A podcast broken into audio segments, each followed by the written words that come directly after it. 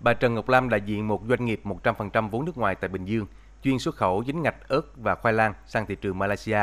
Thời gian gần đây, với mặt hàng ớt, doanh nghiệp này không thể xuất một cách chính thức sang quốc gia này mà phải xuất tiểu ngạch sang Campuchia, Thái Lan, từ đó mới xuất sang Malaysia.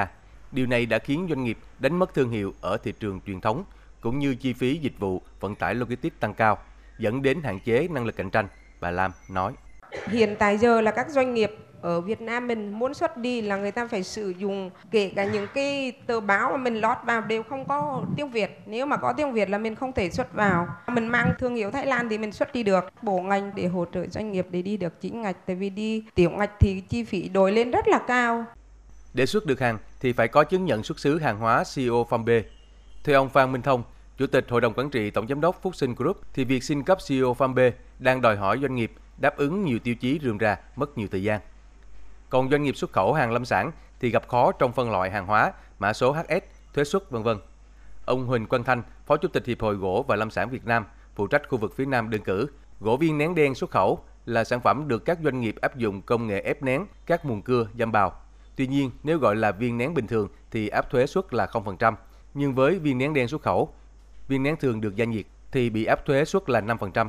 Tương tự, với gỗ ghép được làm từ nhiều miếng gỗ ghép lại và được gọi tên gỗ ghép thanh thì được áp thuế suất 0%. Nhưng với gỗ ghép thanh hình trụ xuất khẩu phải gia công nhiều hơn, đáng ra là phải được giảm thuế nhưng lại đánh thuế đến 25%.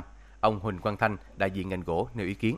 Sản phẩm bây giờ đang là là 100 đồng anh cộng 25% 125 đồng ai mua thì anh đánh bắt thị trường cho các các nước lân cận khác trong những trường hợp ví dụ như là người tri thu thuế thì cái doanh nghiệp mà xuất khẩu đó mà bị tri thu thuế thì tôi bảo đảm các vị là phá sản ngay lập tức tôi nghĩ là ngành hải quan là phải xem lại một cách hợp lý Trước tình hình thực tế như hiện nay, doanh nghiệp xuất khẩu nông lâm thủy sản buộc phải nâng cao chất lượng sản phẩm, truy xuất nguồn gốc hàng hóa, từ đó khẳng định thương hiệu, thay đổi tâm lý e ngại đối với hàng nông lâm thủy sản của Việt Nam. Đồng thời, doanh nghiệp cần phải cùng nhau đàm phán với đối tác, cùng nhau kiến nghị sửa đổi những bất cập trong quy định của ngành chức năng trong nước. Ông Đặng Thái Thiện, Phó trưởng phòng giám sát quản lý Cục Hải quan Thành phố Hồ Chí Minh, ủng hộ quan điểm kinh doanh là mua có bạn bán có phường. Doanh nghiệp tiếp tục thông qua các hiệp hội để kiến nghị, nắm bắt thông tin, học hỏi kinh nghiệm sản xuất.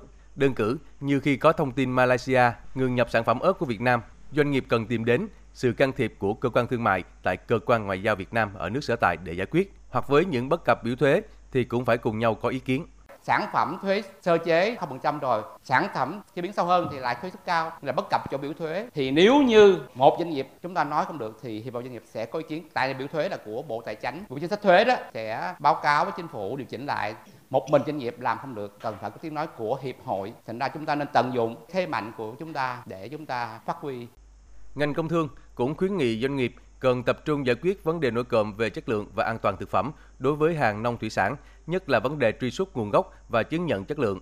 Bà Bùi Hoàng Yến, Tổ phó Tổ công tác miền Nam, Cục xúc tiến thương mại Bộ Công Thương nêu ý kiến. xu hướng mà sau Covid như thế này thì tất cả các thị trường chứ không phải chỉ có thị trường Trung Quốc hay ASEAN đều khó tính cả. Chúng ta cần phải cập nhật những cái thay đổi này và đưa những cái thay đổi này áp dụng vào cái quy trình sản xuất các cơ quan chức năng cũng phần phải tham gia để mà thông tin kịp thời cho doanh nghiệp sự thay đổi này cùng hỗ trợ cho doanh nghiệp Ngành hải quan, công thương và nông nghiệp đã triển khai thực hiện nhiều giải pháp đồng hành hỗ trợ các doanh nghiệp xuất nhập khẩu.